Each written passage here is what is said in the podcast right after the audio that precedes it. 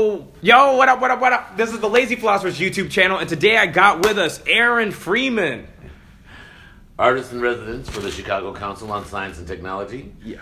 And host of the Chicago Society for Neuroscience podcast, Brain Buddies, along with my buddy, Professor Peggy Mason of the University of Chicago. Wow, yeah, man. And so we, and that, I hang out with a lot of people who, who, who talk about things that I only dimly understand. I, I think most people are only talking about things that other people dimly understand, and we're all just very good actors. they I just saw a thing the other day that said that when I got my bachelor's degree, I thought I knew everything. When I got my master's, I thought I knew nothing. When I got my PhD, I realized nobody knows anything. That is perfect. and I, I feel like that the worst thing that happens in a law school exam and how they say you studied well enough is when you studied to the point where you feel like you don't know anything. Because like Yeah. if you feel like you know enough, then you just you haven't really scratched the surface. It's true. Very complex problem. There are simple, easy to understand, wrong answers. it um I actually I talked about this in a YouTube video recently is how our brain instantly attaches to those easy answers and it kind of leads us into the conversation that we're going to talk to about today is free will and the law. Yes. Right? And we, we, we talk about free will free will as if it's a binary thing, rather it's either the entire universe is deterministic or or that we are completely free agents in the world. I would say that's true, generally speaking, and I generally, I generally do. Uh, I mean, well, I, I, I would concede that there is some degree of free will, but as uh, the primatologist Robert Sapolsky says, what there is, there's not much of it, and it's not in very interesting places. No. what what does he mean when he says that? Well, then you can you can choose like whether or not to sit back in your chair or not. You can choose uh, whether or not to uh, have chamomile or English breakfast tea. But as to whether the, you know, whether you're going to be a lawyer, whether you're going to be, uh, whether you're going to be, you'll get along well with me, whether you'll uh, uh, suddenly jump up and run out in the street and smack somebody in the face, not so much. That we have not so much uh, control over that uh, at all. Uh, in fact, there's a uh, Amos Tversky and uh, Daniel Kahneman. Yeah, I think Fast and Slow, uh, but Amos Right. before that. So they won the, no- the 1992 Nobel Prize in economics uh, for what they called prospect theory, and which was a rebuttal of classical economics because like the Adam Smith version of economics is like we are rational actors making informed decisions in pursuit of hedonic gratification. And their work shows that we are rational actors making informed pursuit, informed decisions in pursuit. Oh, look, something shiny! exactly. that we you know that we don't, and the stuff that happens around us. But we all of us know Yeah. that our decision making is very intensely affected by whether or not we've eaten. Mm-hmm. We all know that it's massively affected by what we ate. Yeah. We are now the, our our epigenetic brothers and sisters now recognize it and show us that uh, it is affected by what our grandmothers ate while they were pregnant with our mother. so the, the factors that go into uh, uh, uh, uh, directing human behavior are multitudinous and far too complex uh, for any any mere human to be in control of. But to say nothing, that's just your own kind of basic makeup, makeup of behavior. To say nothing of the various stimuli that will uh, inspire behavior. Uh, to say nothing of the whack jobs, human, the other whack job humans you'll have to interact with. Well, I was telling my mom the other day. She uh, we were, she was talking about like you know you and your sisters, you guys uh, don't know how to spend money. Your generation doesn't know how to spend money compared to my generation. I'm like, yeah, but granted, we are given way more access points to spend money than ever before. Like there is like more. Yeah, th- There's more stuff. Not only more stuff, more advertising that has spent all all your entire life. They, they've basically taken that research and to focused it into spe- making us. sure. And so like there's all these these these different actors to making us make decisions, and how many decisions we're not even conscious of. Like I, I remember um one. One time, um, I was like uh, documenting how I spent every hour of the day, and what, um, and I would break it down after. And what you realize is how much stuff slips right through your finger that you don't even know. You wake up midway through an action, you're like, oh, I did all of these things. Sure. And um, I also um, I, I found about about Kahneman whenever I read Richard Thaler's book about behavioral economics, and that was really interesting. You know, him his book was called Misbehaving, and then there's Danny Ariely, I think Uh, Ariely. Ariely At Duke. Yeah, Duke, One of my favorite professors. he he predictably irrational. Predictably irrational. It, it really made me like really focus in on what is causing me to make these decisions and why am I acting in these sorts of ways? Why am I weighing these things out in different capacity? And then um, with in in terms of like like legal actions and cultural things, it's like there are things that are acceptable in certain cultures that are illegal, you know. And whether should should you, and I, I'm I there's a inclination within me that says that you should be responsible even if your culture states that you should act in a way that is illegal. But would would you say, say that again? So if you're something culture in you that says you should be responsible. Yeah. Even if your culture says that you should do a certain action. So let's say that you grow up. Let, us like make this a, a exaggerated example. Let's say you grow up in a culture, and that culture is that you um, you uh, throw stones at pandas, right? And uh, that or uh, club baby seals. Club Baby Seals, okay, and um, that they just have a new Baby Seal exhibit, and you go in Club One in the thing. Even though that's part of your culture, I think you should still be held uh, responsible in the United States, even though that's your By whom? By the United States. You mean, wait, you mean you think that if you club seals in the United States, yes, and it's like against up, the law. up in Alaska? Oh, you mean? So you have, you think you have you you should be every culture has rules every and so you you have to obey the rules of the culture. Yeah, so there, I think cultural rules can do not su- su- supersede legal law. Should not supersede law, if that makes any sense. If they're conflicting. So, and and have you read John Rawls? No, wait, wait I'm still, wait, but laws are cultural rules. Cu- cultural rules with effect and And uh, rules of cultures outside of the one you're currently li- li- living in. Uh, not not outside. So that in They- Saudi Arabia, a woman should be uh, whipped for wearing a uh, for having a, a, an exposed hair. no, that's well, that's that's uh, well, I was talking about here. But oh, okay, I'm just following your following your logic here. But so I'm saying in in Because I think they should be whipped. Any woman showing out her bare hair, I'm, without her brother, without a man, whip her is what I say. I'm sorry. no, I mean, so I guess what I was saying was I was thinking about if that culture was transport transplanted here. I think that there should be uh, criminal Oh. action. American laws should be obeyed, not anybody else's. I got it. in, Amer- in, well, Amer- in America for the, for the context Yeah, of this so. Saudi laws should be obeyed in Saudi Arabia. Uh, so if an American comes over, an American woman walks and walk, wants to walk around without a man with her, she should be arrested and whipped. Um, that no. Okay, I'd love to know your criteria. My brother explained to me. Okay, so, uh, only U.S. laws are good. no, not only So U.S. Dred law. Scott it was absolutely right. Was, No, the, no. the decision was right because the Supreme Court said it that a Negro has no rights that a white man is obliged to. Okay, I understand. I that's your story. So, wow. Okay. I, I have I guys um I am at a loss for words. Hold on. Let me let me repiece together my argument. I am saying in in a sense of which we live in a society similar to that of the current American legal paradigm which allows for multiple pluralities besides its own to exist um, so as long as they don't in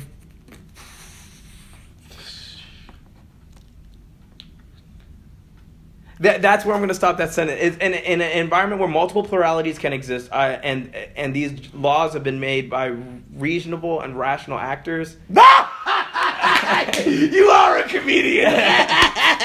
Reasonable, rational actors. Okay. Come on. I know you don't believe that. No, I don't. I, as soon as I left it, I, I was like, this. Is, okay, so I, I am. I, I have completely I I don't know where to go from here in terms of my argument. But I mean, okay. So look. So let me. I assume that you you'll go with this. The uh, uh, I'm sure you read uh, uh, uh, Adam Smith's theory of, of moral sentiments. I have not, but I've watched a mini YouTube video.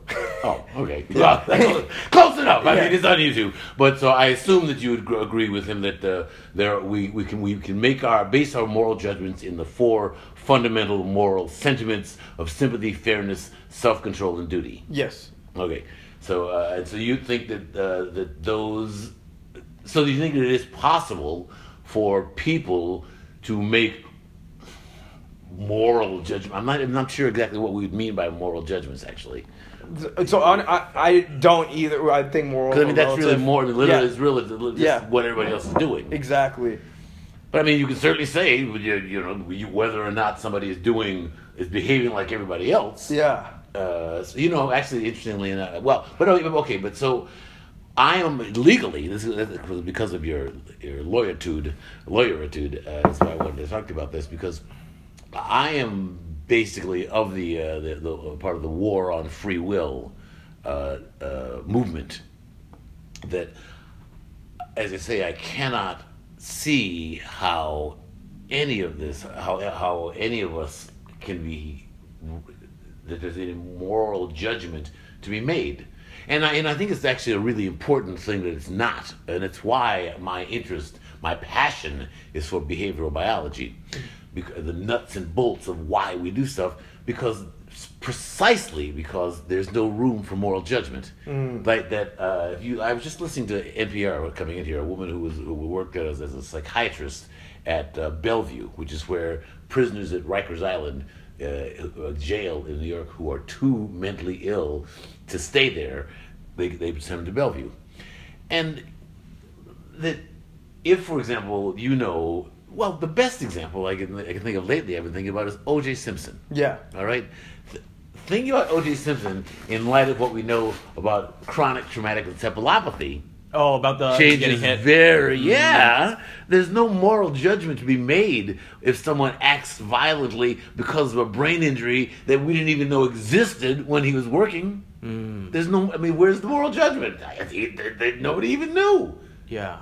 you know, there was there's nothing he was ill. I mean it, it required that there was there's no possibility of a mens rea Because because he can't can't be culpable. yeah, because because you know what I mean. He didn't even know it. He didn't even make the the, the, the decision to f- play football, knowing that it might cause an injury. Mm. He didn't even make that decision. So, but here, here's my thing: is I, I can I can accept the the fact that like um, he might he might have been influenced or was influenced by potentially his career, his football career and brain injuries and brain trauma, and it might have predisposed him to acting more violently.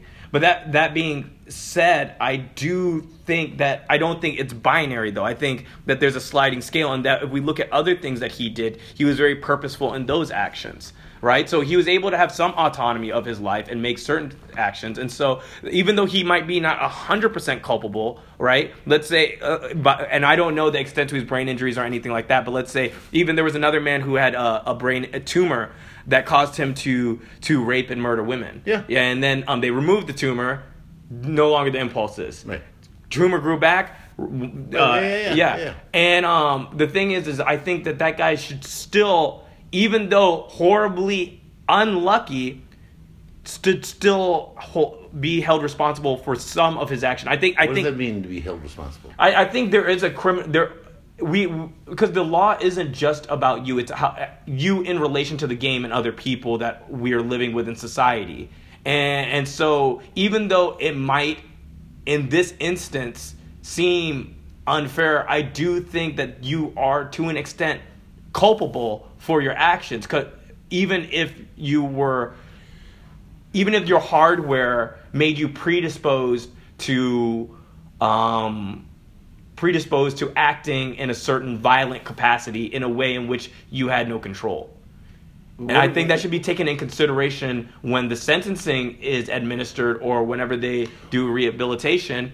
But Well, I, I mean, No, yeah. I, I mean, I think your, your point. I think I think what I think your point is, is well taken, which Yeah. is that one of the first uh, jobs of a justice system is did he do it? yes, Now, if you did it, you did it. If I if I murdered my you know my dog, my neighbor's dog, if I you know stabbed somebody, did I do it or did I not do it? If I did it, I did it. Great. Yeah. And that's you know I and so that, by that at that point, I, yeah, you're guilty. You're guilty of that that particular crime. What is the point to a, a justice system is a whole other issue. You know whether it is to punish wrongdoers Or is profit. what- but profit is always a big one. Yeah, yeah. Uh, I mean, and that's uh, obviously one of the uh, big problems in the U.S. Uh, system is this whole business about profit. But yeah, so the, but you know, there, there's a sense that we like to punish people. Uh, uh, uh, you know, humans like punishment, inflicting punishments.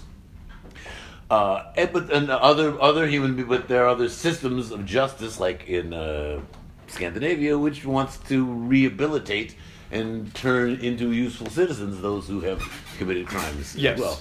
But uh, again, I, my my point would be though that, that, that there's no I mean, so that, that, that, but there's no room for moral judgment if one takes a certainly a bio a biomechanical view of human behavior. There's there's there, there's no if your if your brain secretes certain neurotransmitters, it just does. Yeah. and that's just the way the DNA dice got rolled when you were born. And there's nothing you were not you're not responsible for that. You didn't choose that. Well, and I don't actually disagree with you from a moral standpoint. So with justice, yeah, there is a purpose. From a moral standpoint, I'm a moral relativist, right? And I have like uh, one joke that I I was talking about when I got stranded in the mountains with my friend Joey. That um he ended up having a seizure and everything like that, and luckily we were saved by police. But I entertained the thought like if he if this had happened and it was just the two of us, I would have ate him. And like, it, it- would would that made me a, a bad person? I don't know. Like, Yeah, it does. It, it does. Absolutely, I'm telling you, yeah, it's that, that- horrifying. you know, but but the idea is, I I think it's awful how we think our morals are static. That we are who we are because you're talking about the biological processes from birth Yeah. or whatever. We can also be put in uh, duress where our morals change or whatever like Oh, this. yeah. And so I I agree like casting a moral judgment on people's behavior. It, especially considering what we're finding about out about biology and genetics and, and, and nutrition all these other things might be more difficult but from a legal standpoint i still think there needs to be consequence in order To what end? to, uh, that's exactly i i would love if we had the nordic model on a lot of things But, but I but you say there needs to be consequence. Consequence to what end? To, you, uh, to, to, to, to detain in a sense there, there are people there are people in society that should be detained like whether or not the treatment is bad whether or not rehabilitation but there there are some people that that are not rational actors within our system yeah yeah. and, So and the consequence is the, the consequence to your action is that we steps are taken to protect the rest of us from you. Yes, i i the collective. Okay. Yeah, I mean, if the if the behavior proves to be egregious enough, and this, I don't agree with it for like drug crimes or anything like that, where I think we- have a overly vigilant criminal system um, for drugs. But I do At least drugs taken by poor people. yeah, exactly, exactly, Right. exactly. Or drugs that people don't have a patent for, Right. You know. um, but I do think if you're if you're a violent actor in society and an unprovoked violent actor, that it, it should there should be some form of detainment or some form of making sure that you don't harm other people. Well, yeah, but you don't need a criminal justice system for that. You don't- I mean, well, I mean, you don't. You don't. You can. You can just. Uh, you could. Well, I mean, you need. If you're going to deny people the rights, you do. I guess you do have to do. If You're going to deny people of life, liberty, and uh, property. Uh, but I guess what I'm saying is that there's no. There's no need for a moral judgment to be made. A moral judgment to be made. Yeah. Uh, there's just a, a you know a, a medical finding, a behavioral finding that this person is a risk to themselves or or others and Bob's your uncle. Mm-hmm. But there's no, you know, there's no, there's no need to uh, pass a judgment on it except to assess the probability of, of harm. Mm-hmm. You know, it's a fairly, a fairly probabilistic mechanism that you need. So you're saying we should employ mm, uh, uh, uh, what would be considered morals in order to find out how culpable a person is, but not to cast. No, I, I, I'm not. saying- I'm saying there's no rule, There's no rules. There's no room. Okay. In my world, I, my world. What is it? You know, that there's a great. Uh, was Laplace was supposed to be talking to uh, uh, Napoleon about the, the movements of the planets, and Napoleon supposedly said, "Sir, but where is God in all this?" And Laplace supposedly replied, "I found no need for that hypothesis." Ah. and Yeah. so that I see no need for the for what, what do we gain out of any more? I see only harm Hmm. done from the knowledge of good and evil. Okay. From the from the as a, as a uh, Roy Baumeister put the myth of pure evil. Mm-hmm. I see only damage to our to to our ability to think by this myth that there is there is a good and evil. So you're saying we, we need to take a purely utilitarian approach to basically the legal system, or a more utilitarian approach. I mean, it, I mean, a entirely utilitarian approach. I can't. What what other approach could there be? Yeah. that would make any sense. And and the more dangerous somebody is to other people, the more they should be put away. But it shouldn't matter. or the, maybe they should be put away. Maybe they should be treated. Yeah. Maybe I mean, who, and dep- depending on how you what you consider to be danger. yeah, You know, there's a great, um, you know, schizophrenia is a great example.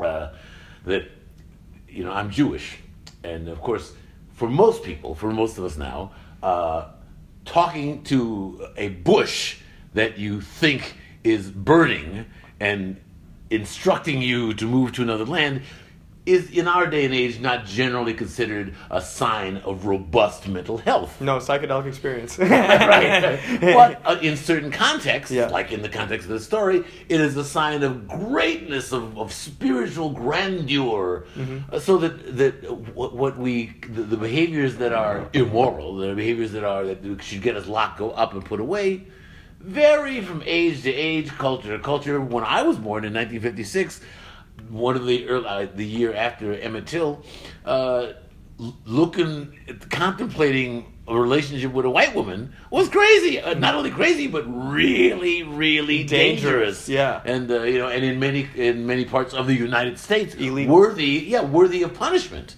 But then they change, you know, look over, and that's what I'm saying. That you know, that those, as far as I can tell, the one of the great uh, uh, joys, one of the great things about uh, human history is that categories of violence that have seemed completely normal and absolutely inescapable, like slavery, thousands of years can just, in an instant, gone. You know, what I mean, up until what? We, we uh, slavery it was first Britain outlawed slavery eighteen thirty. you know, a couple hundred years. Yeah. You know, that's that's that, that takes that's over a hundred thousand years of human history. When the last instant, boom, and you know, in, in the Bible, there was never any question about slavery. Nobody ever questioned you should be nice to your slaves and your dogs and your cattle, but there was never even any question in the great moral documents of our age. There was never any question that oh, this is of course you got to got to have slaves. Of course you can't live without slavery. And then, eh, when I was born in 1956, wife beating with sitcom humor. yeah. you know, so that I, I'm just saying, so that since knowing what we know about the fluidity Of morals. of morals, I, you know, I think any rational dose. I think it only. I think it's highly reasonable to have a big dose of humility about our own ability, our, ability to judge what is right and wrong. So so uh, so I, I if if someone brutally murders nine people, right? And and then they, they make a, a, a huge mockery of everything like that. How and, and under under your approach, how would this be, be done in an ideal approach that you want to to have an act? How would that go about? Like, Well, I mean, how would obviously- we, how no, how would we deal with the person? Well, first of all, I would say that uh, the desire to kill nine people, I call prima facie evidence of a major malfunction. Yeah. I mean, I'm Yeah. just saying, I, I'm not a psychiatrist here, but I'm going to say, I'm going to go out on the limb and say this is way outside the statistical norm, Yeah. and that there's some explanation for it. One of the a, a, It's a psych- tail event. Yeah. Now you know, but uh, now uh, to slightly change subject for a second, one of my I don't know how much you know about the Iranian uh, justice system. I do not know anything. So in Iran, murder and rape are torts. What? They're, they're, they're torts. They're not crimes against the state.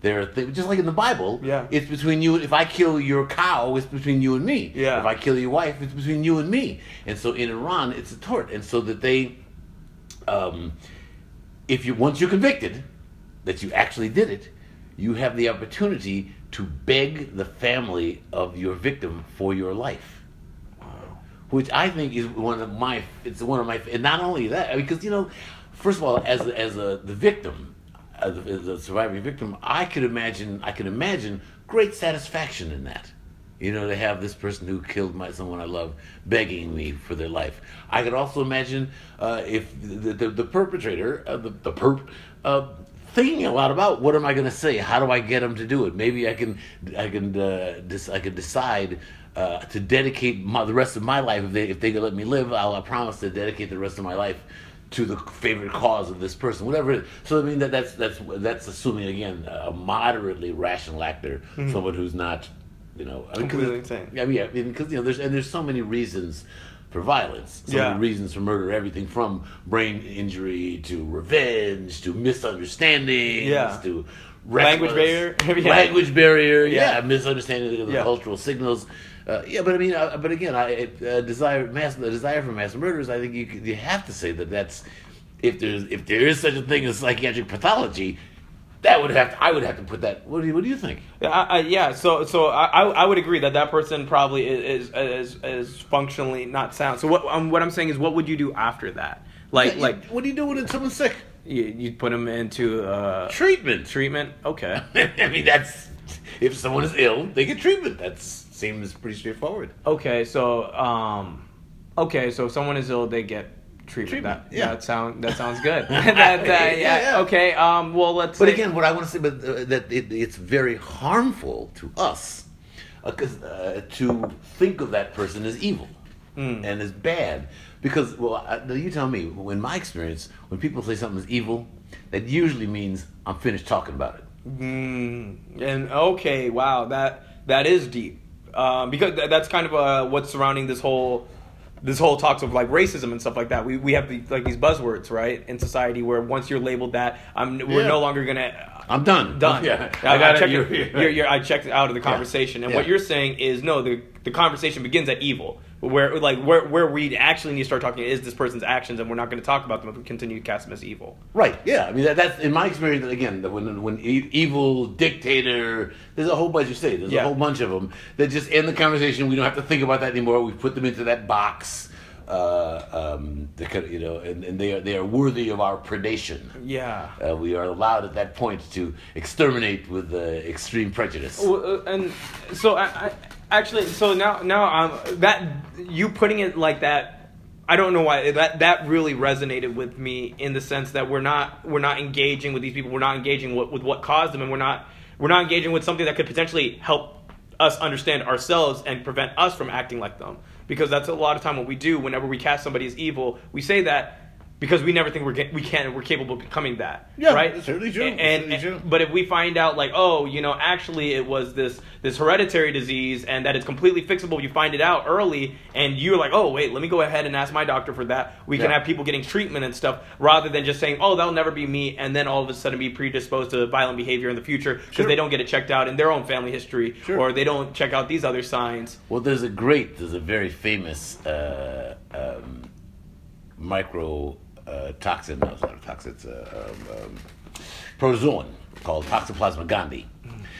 and Toxoplasma gondii, um, you get it, the, the point is that roughly half of humanity is infected with Toxoplasma gondii, and it does this really interesting thing on your brain, and it, uh, it makes uh, it makes mice fall in love with cats, so that the cats will eat them because toxo can only reproduce inside a cat's gut.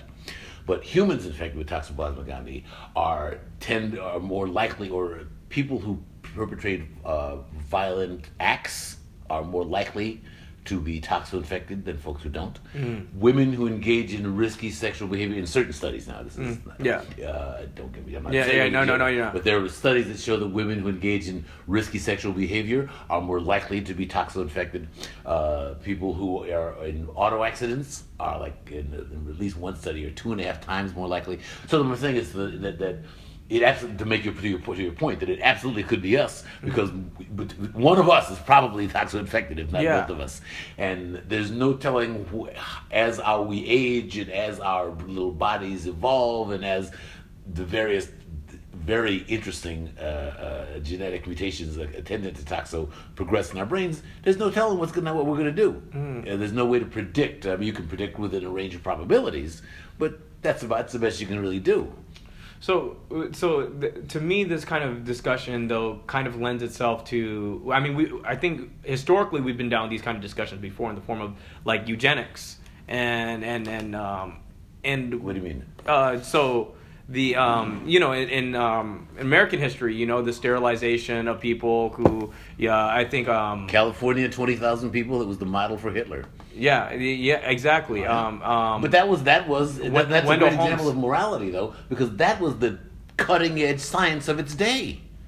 That was to- Sir Francis Galton Yeah. in uh, 1861. Uh, that was you know when he published his paper on eugen on eugenics. Yeah. And the eugenics movement was that was considered uh, what was her name uh, who founded uh, Margaret Sanger. I mean that she meant that as a way to make the world better, as a way to save children from what she thought was just the worst possible fate fate of growing up in neglected in a huge family that did not have the resources to support it. I mean, that was the that was the t- best technology, you know, the uh, Yeah. eugenics, and it was done for the absolute most moral reasons. to, to, to aspire to be better than so you, what you're W. E. B. Du Bois was an, an advocate of uh, eugenics. I mean, I mean, yeah, Theodore Roosevelt. Um, a lot of people. yeah, you know, I'm, I'm saying between Yeah, Du Bois as a yeah. brother, you know. Yeah. but yeah, certainly the white people, we know they were all over it. Yeah. Certainly the wasps were. but so, uh, what what I'm saying, I guess. So you're saying that the difference with them is that they use science to then and, um, push push science to get a moral result rather than you're They just, would, they would go for utilitarian results. They wanted to make a better. We all want a better, healthier, more productive world. Yeah. we want our kids to have a better lives than us, and that was. And we use what everybody, every individual, every culture uses the best tools they have available. What looked like the best tools. It seemed like a good idea at the time. So, so what? What if people? So let's go back to the guy who who killed nine people, right? Yes. And, and let's say that he he treatment he cannot be helped. Um, but then, uh, what what do we do as a society? I mean, I, I- if he, I don't know. He, he, well, I mean, as certainly all my buddies, all my buddies, the researchers go say, "Can I have that guy? can, I, can I meet him, please? I'd Yeah. like to." Try, uh, uh, you know, I mean, they, they, you, but there's certainly limits to, to what we know how to do. But you, there, a generation ago, Stephen Hawking would have been dead. Yeah. he certainly wouldn't be publishing books. So what is it? The uh, when a respected uh, scientist says that a thing is possible, he is probably correct. When he says that a thing is impossible, he is probably incorrect.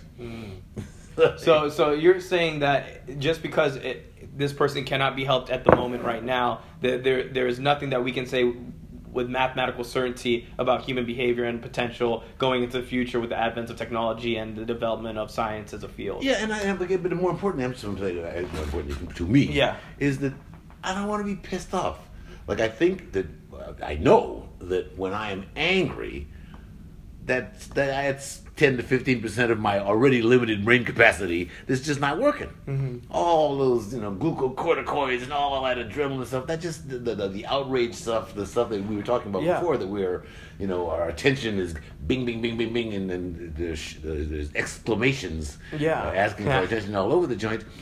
And I don't make my best decisions then. Mm. And we make very bad decisions, in my experience, when we are all juiced up and uh, when we've decided that somebody is, as I say, when some, we decide that someone is evil, the very notion of it, we stop thinking, we stop thinking, we stop talking. So my my why I wage well, part of the war on free will is it make it'll I says me it'll make us happier Mm. because we the, when we're not making these negative moral judgments, we're not mad at anybody. Yeah. There's nobody to be mad at. We, we just we, we just see it as a consequence of behavior and we deal with it kind of in a very zen like uh, abstracted kind of way just like what was it in the Grapes of Wrath? He said, uh, "There ain't no sin, there ain't no virtue. There's just stuff that folks does." Yeah, and, and and and that at least can end some of the entropy of people that aren't as involved into the situation by not casting a moral. Yeah, well, yeah. You just not if you if there's if there's no more if there's no wrong. They, they've they've done studies about the uh, you know what cyberball is. No. Cyberball is just this computer game. So like you're sitting at your computer and you're throwing a ball to uh, one other somebody else in another room at a computer, and then somebody else is throwing a ball. So uh, if uh, if the if you think that there are two people you're throwing around the ball with, and that they exclude you, then there's parts of your brain that light up to show that you're you're angry about it. Yeah. But if you think that the computer program just switched and it just the computer just started playing uh, by itself, then you don't get mad Mm. because uh, uh, Literally saying the result. yeah, because there's no moral judgment to be made. Nobody has rejected you and upset you, Mm. and that's the game. When we there's a bunch of data about that. That when people don't think that someone has wronged them, their insula and their ventromedial prefrontal cortices do not get all activated. They don't get all juiced up and ex- excited and upset, and they and thus are able to make more more rational mellower, and I would generally consider kinder, more generous estimations of the world. That's very interesting. Uh, so, like, I, I was talking about this from a, a confidence standpoint, and this is, is slightly off topic, but kind of the same thing. Is that when I feel the most not confident in social like conversations, is I'm constantly trying to see what that means, right? Like, like, and and, and it's and it's a, not a moral judgment, but I guess a value judgment of what that means about me and my value. It's kind of like a status anxiety kind of thing, and um, I'm not sure I understand. like so uh, whenever like let's say let's say like I, I text a girl right and she doesn't text me back whenever i'm feeling the She's most a fool, obviously. yeah, yeah, right. She's out of her mind. well some when that used to affect me the most which was a few years ago it used to affect me a lot right ruin my day right i'd, I'd spend this whole day crafting this text message and i'd send it yeah i'd send it and and sh- there would be no there would be no response and i'd be like what does that mean about me what does that mean Right. about this and i'm trying to assign a judgment to it or value and what that means in relation to me and i guess yeah it caused outrage because i'm trying to see something that i'm trying to get a narrative that number one isn't available to me. Just like that person the passing the balls you don't you don't know.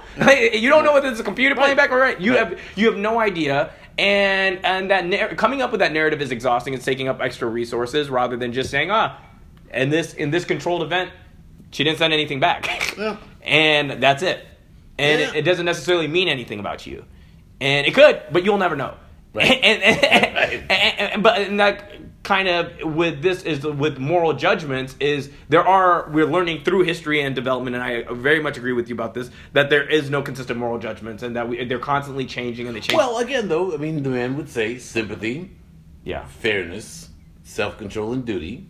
They're pretty extent throughout the various cultures that we can observe. yeah Uh, you know, I mean, uh, do nothing to another that would be distasteful to you. This is the Torah. The rest is commentary. Go study. yeah I mean, so that and you know, and, and the notion of reciprocity, tit for tat. That you know that, that we see that in primate cultures, and uh, so that there. I mean, I think that I'm not sure that there. I, I think there are some. There are some behaviors that provide evolutionary advantage Hmm. to social animals. yeah You know Frans de Waal, I'm sure. I actually don't Uh, he wrote that. Um, Frans de Waal, he's a, a primatologist. He wrote uh, "Good Natured: The Evolution of Altruism in Human and Other Animals." Okay. But was he the one who found out about the the giving grapes or whatever to prostitutes? The whenever the primates turned into to they they whenever they got I don't know what the experiment was, but when they ended up giving all the female uh, primates uh, their coins or whatever, and then for sex.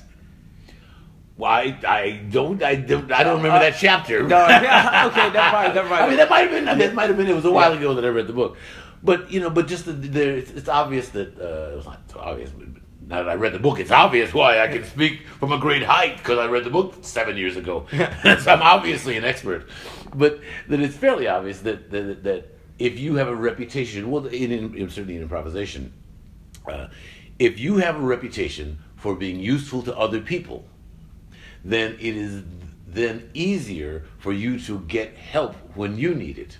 Mm. And so there's a survive like in, in the wild. If you are helping other people shake down that tree uh, when there's plenty of fruit on the ground, during the leaner seasons, it'll be easier for one of the other chimps is more likely to help you shake down the, the a higher branch, and you both you're both more likely to live, and you're more likely to be able to reproduce, and your genes will go forward.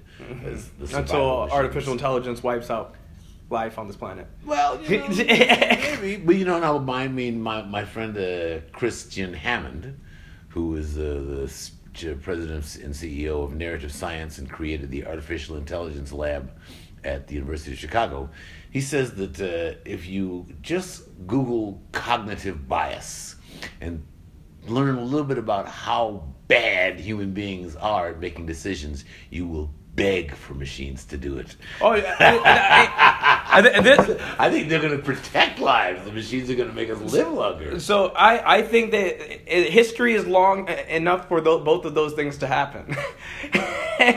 What do you mean? so I, I think that yeah, I, I imagine there there'll be a reality. Number one, if we can get past the massive job attrition, that's a, a mathematical certainty with AI. Um, that we will probably have a better overall society because of them.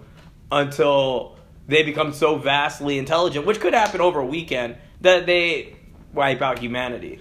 That Why would they want to? No, Why would they do that? um, Why would you think that? so the the way uh, Sam Harris talks about it in his TED talk was that it's it's like the relationship that we have with an ant bed. Now we don't go out of our way to step on an ant bed, but if it's between us building a house and an Yeah. ant bed, we'll d- get rid of the ant bed, and there won't be any ill will or anything like Right, that. right. And the thing is, is that with machine learning and uh, the machine's ability to teach itself, that it can happen so rapidly that we we could lose sight of it in a couple days, weeks. You know, we don't know when that point might hit.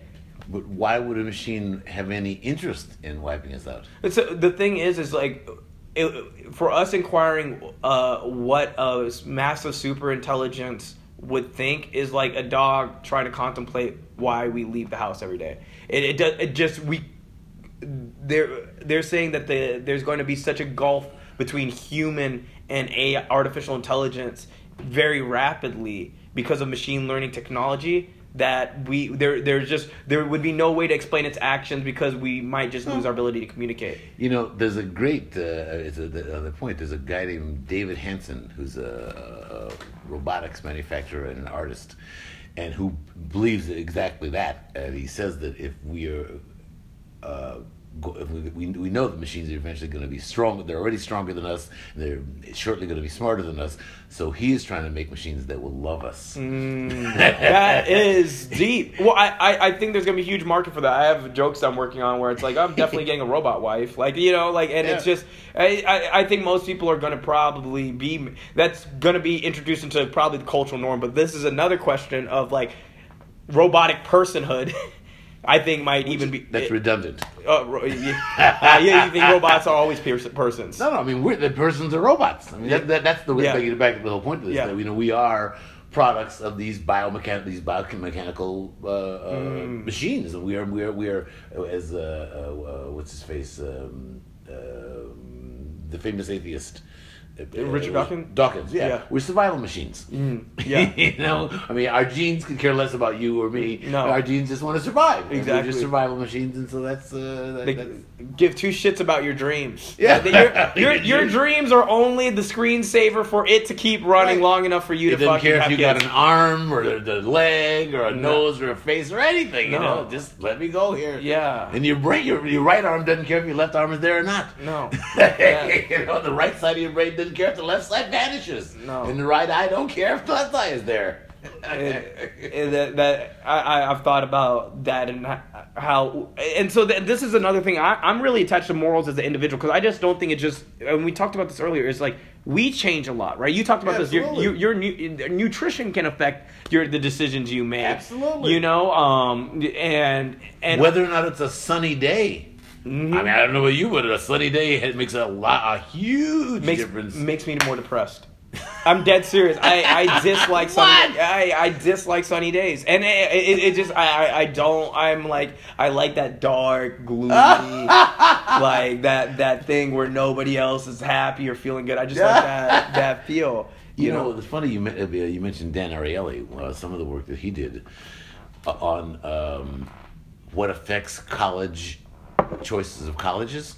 And people are like 10 to 15% more likely to enroll in a college that they visited when it was cloudy really. because people associate clouds and darkness with seriousness. Wow. The- I, I'm pretty sure that was Ariely, but uh, don't, me- Uh, oh, I don't also hold it. Don't hold me to that. Uh, Well, he also had an interesting one that I actually thought about recently was about the Duke tickets and how much people we value experiences we have more after we get them, like numerically, than if we were to miss out on getting them. So they so for the Duke UNC game, people camp out for seven days, and it's a lottery kind of thing.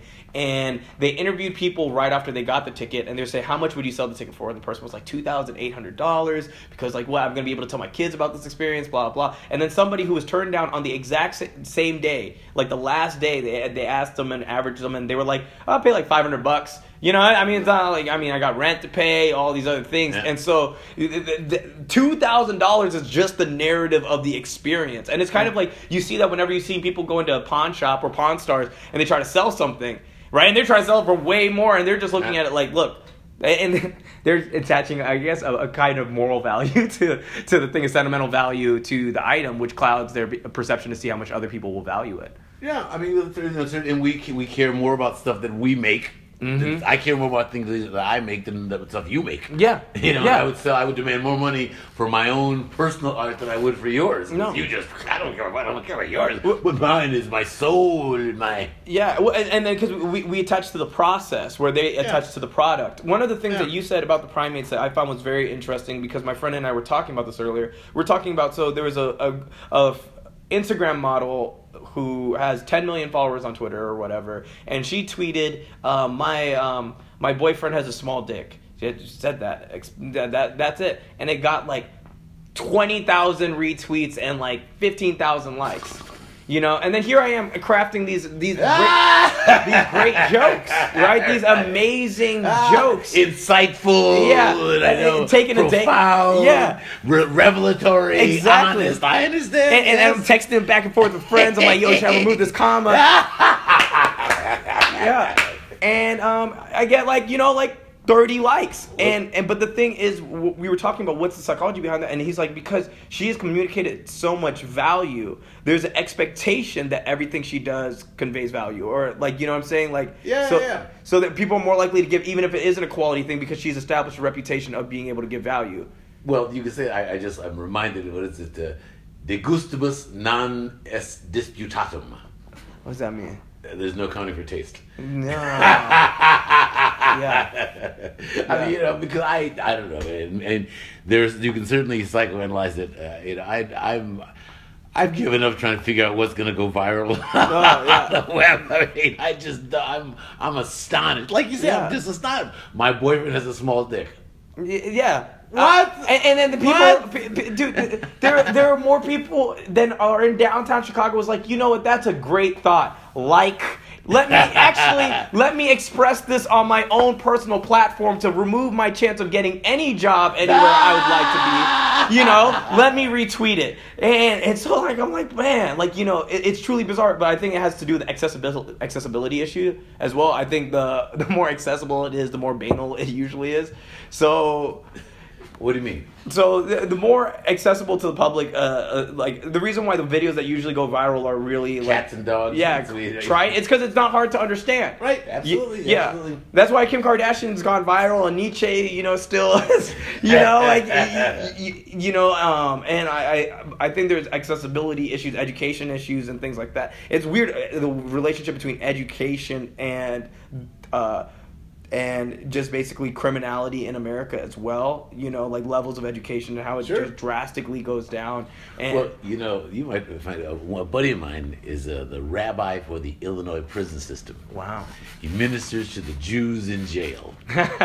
and there's no question that there's a, a and one of the really the one of the few things that give me hope about the Illinois prison system, uh, and there are not many, No. but some of the people who run them, the wardens, are smart, thoughtful people who actually know what the hell is going on. Uh, there, there used to be, of course, it was cut. There used to be a program uh, to allow prisoners to earn college credit while they were incarcerated. And this one warden down at uh, Big Muddy uh, prison in Illinois said it was like clockwork.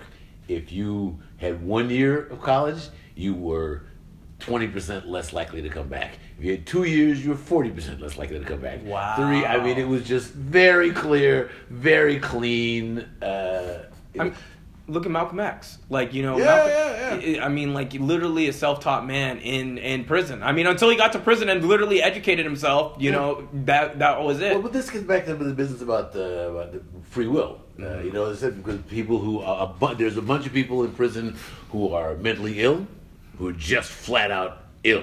The, the, Yeah. I think the, sometimes amazing things happen. That's the book about this woman who's a psychiatrist at Bellevue. Sometimes amazing things happen. So there's a bunch of people who are just ill, mentally ill. There's a bunch of people who are just too ignorant. Uh, Thomas More said, uh, if we suffer our children to be ill educated and their morals corrupted from birth, then imprison them for pursuing the only livelihood that their early education prepares them, what can we say but that we create thieves and then jail them? Know? Wow. So I mean, that, that's uh, Yeah. that, was, that was true in, in the court of Henry VIII. Yeah. So you know, it's not uh, not brilliant insight on our part. No. uh, that the system is uh, that, that this is the system. Um, but yeah, I mean, so to go back to the point, uh, you know, I do I do think that I, I that we are well served. What, how, Yeah, we got like five minutes. Okay. Yeah, it's just that we're, we're, we're all well served and happier campers to the extent that we don't judge one another, to the extent that we don't think, it, that we give ourselves no excuse to think that somebody else is evil or bad. Uh, so that's that's my story, and I'm sticking to it. I, I, no, I, I really like that. Um, I, I really like I like like. There's a lot I'm gonna take from this, and I'm gonna like distill jokes in here. no, because that's what I'm here Yeah, for. yeah, that- to help you make material. Yeah, well, no, because I, I, I, I do think we, so. Where, where your thing is is I think we need to stop questioning at what is evil. Mine is the opposite. I think not enough people question whether or not they're good. Eh, eh, Ah. see, like, like you know, I've, I've had like you know, um, girls get super self righteous on me on dates and like you know, you're ignorant this that. And I'm like, yo, is that an iPhone? Like, yeah, you, you know, like your your your phone was manufactured, and I'm not just talking about the assembly that was very cheap. That sweatshops. It the it was mined by slaves. Like so so we we are complicit in so much suffering in this massive system, right? We we we annihilate hundreds of millions of life forms every day just taking a shower. We every time we eat, we're contributing to the largest Holocaust in existence, right? And and yet you know nothing of polluting the air. it was polluting the air, destroying, wiping out life forms, uh, making omnicide a mathematical certainty. Every day we exist, and you can still say, "I'm a good person," like that, that, and not and not think about it twice. And then not only say that, I will be a good person if I haven't eaten for a day, week, two weeks. Three weeks. There are people who ate their children during the plague in the, uh, London because it coincides. The, you you can't contemplate how much you can change based on your your surroundings. Like I I remember when uh, my best friend Juvie and I were in uh, Italy. We were in like the ghetto of Italy. Our hostel was there. We felt more violent towards each other based on the setting. Uh, th- th- there is a there's a uh, there's like a, a, a architectural philosophy that like it, it- great architecture makes other people act better. Like like just like yeah, yeah, it, it- absolutely. it contributes to feel um, their broken windows. All um, Yeah, yeah, yeah. yeah Absolutely. Well, you don't like sunny days. Yeah, exactly. All these things they, they contribute to this massive experience, and so like w- what I'm telling people is to don't be so quick to label yourself a good person because then you won't question yourself when you're getting ready to act poorly, and that and that and, and that to me is is at the crux of it, and then also all the ways out that we have, right? Like um, I have like in that bit where I talk about you, my friend was like, oh, don't worry, I, I asked God, I asked him for consent, you know, and like it, Uh-huh. you know, does does that make it okay? Does does getting someone's consent to eat them does that make it okay? Because like um That was actually a legal case. Oh, oh really? Oh yeah yeah yeah the uh, the the Sailors voyage sailors yeah yeah they, yeah, they- yeah, yeah, yeah, and I mean they, they, the public uh, rose up. Yeah, yeah, yeah. You, you know, and and the, the consent issues that the God gave me the ability to do it, like oh, you know, like God said it was completely fine, right? Like you know, um, and and so there are all these devices that we have to basically to cross these imaginary lines that we have in our head, and even even the idea of putting on a uniform, various types, uh, allows for certain types of actions. Does does is the, Clothes make the murderer. yeah, yeah, or, or, or the not the clothes, but what they represent, the role, right? Like, Yeah. it, it, I I always think about this, like, who's actually responsible for for, for the deaths in, in Hiroshima and Nagasaki? Is it the guy who dropped the bomb? Is because he could have always said no. Is it is it is it Roosevelt? Is it who who is it? You know, and um, Truman, more likely. But yeah, true. Yeah, yeah. Uh, it's like it's like what all, all these things go into this massive thing of whether or not we're a good person, and I just don't think you should just be able to rattle it off. I, there was a Stanford study. I think you're a good person. I don't. I don't think so. And th- th- this is the thing. Yeah, yeah, I, I, I think. I think. You I'm- have more information. yeah. Well, I'm also like I I think we entertaining dark thoughts is something we don't do as a culture anymore, and I think because we think it means we think entertaining a dark thought says something about us. But I actually think when we, uh, I talked to a suicide economist at the University of Chicago. It was a A what? a suicide economist. He works with Levitt. So basically, th- this is how I meet him. I'm, it's the Cubs have just won the World Series, or not World Series. It's the game to go to the World Series. I just got done doing a show. I go to stand on the track, and there's so many people there. And I turn to the guy next to me. I'm like, "Yo, this would be a really great time to kill myself." He burst out laughing. Right? And he laughs. Um, very like awkwardly hard. And he's like, "I'm so sorry, I'm laughing so hard. I'm a suicide economist at the University of Chicago, and that's actually what people think right before they kill themselves is they think about the celebrity." And so like he's implicitly calling my thoughts suicidal. But we we, we, we are talking throughout this entire instance, and and he tell he tells me actually the one of the correlations that they found with suicide is people who think about killing themselves a lot tend to not do it because they built up an immunity, and that suicide's actually a lot more impulsive than we make it out to be. We, th- we tend to always think it's like this massive plan or whatever. Really, usually people just get stuck with a bug. It's like a song that they can't get out of their head, and they just feel like, okay, this is it. And um, so so I, I think we we need to entertain those conversations on multiple angles so people don't think that this means anything about them as an individual right like you having a suicidal thought doesn't mean that you're you're a suicidal person. That's a label from you that's inextricable. You you having murderous thoughts doesn't make you uh, a, a murderer. Thank goodness. yeah. Yeah. Yeah thank, thank god right? Thank goodness. and, and, and, and that you can if we can get in a place where we can just share these thoughts where where like oh you know I'm the, these are these are thoughts I'm having and discharge them in a way in which you're not shaming them. And it's this deep secret you have with yourself. Even with this is the thing is even with things like racism and all this other stuff it's like people are so bottled up in this PC culture where it's like people aren't really even even able to speak freely or anything like this on all angles and so there's no room for connection. And, and and then people build an identity around being a racist because they're not discharging any of these like thoughts right? They think that's part of who they are. And what I, I, I think we need to encourage is like when we open it up into dialogue we just see that our thoughts are merely an illusion. Like they're just basically brain chemistry we can't predict why they come sometimes they mean something a lot of times they don't though if you ever try to follow your stream of consciousness it's extremely bizarre especially when you got caught up in a habit trend or whenever you're sleepy or whenever you're drunk the, the, the, you- if you try to break down you wouldn't really mostly how I spend my life. yeah, yeah, right. Sleepy, drunk. Yeah. Yeah. That's pretty much it. Yeah, that's how we all spend our life, right? That, that moral decay, moral decay. That's right. And, and, and, and so that that's what I think is just as people we need to basically remove that moral labeling so we can interact with ourselves on a more honest level. That way we don't identify with those things and maybe carry out actions that we probably would have maybe not carried out if we just had an open dialogue or discussion. Yeah, You know? I understand. I understand. Yeah. This has been. Uh, I am going to tell you this, Aaron. I have never been manhandled on my podcast. I, that, that was. I, I, there, there was a huge part in a primate way. I, I just, I just took. Like, like I was like, man, that, that, like usually I'm the one with the smack downs and all this, and, and I just felt like this was WWE, man. So thank you. Well, I hope, I hope it wasn't too combative. I Oh was- no, no, it, been fun. I- It, it was insightful, and number one, it, it blew my frame of reference. I always like getting my mind blown, and is true, it's and- fun, that's and- fun. And you gave me a lot of food for thought moving forward. So thank you so much for being on. Well, Do you have anything you want to plug? I w- well, yeah, well, you know, my my my uh, YouTube channel, Excitable Ape, uh, which I do for the Chicago Council on Science and Technology, and my bl- uh, my uh, podcast that I do with Professor Peggy Mason for the Chicago Society for Neuroscience called Brain Buddies. BrainBuddies.blog. Most Thank you. definitely, and I'll link those both below, guys. Thank you so much for being on. Thank you, my. Godspeed. All right, appreciate it. Oh yeah, guys, you know, like, follow, share, subscribe. Follow me on YouTube and Twitter, you know, because I need it. And um, yeah, Instagram as well if you want to see half naked mirror pics. All right, Godspeed and good night.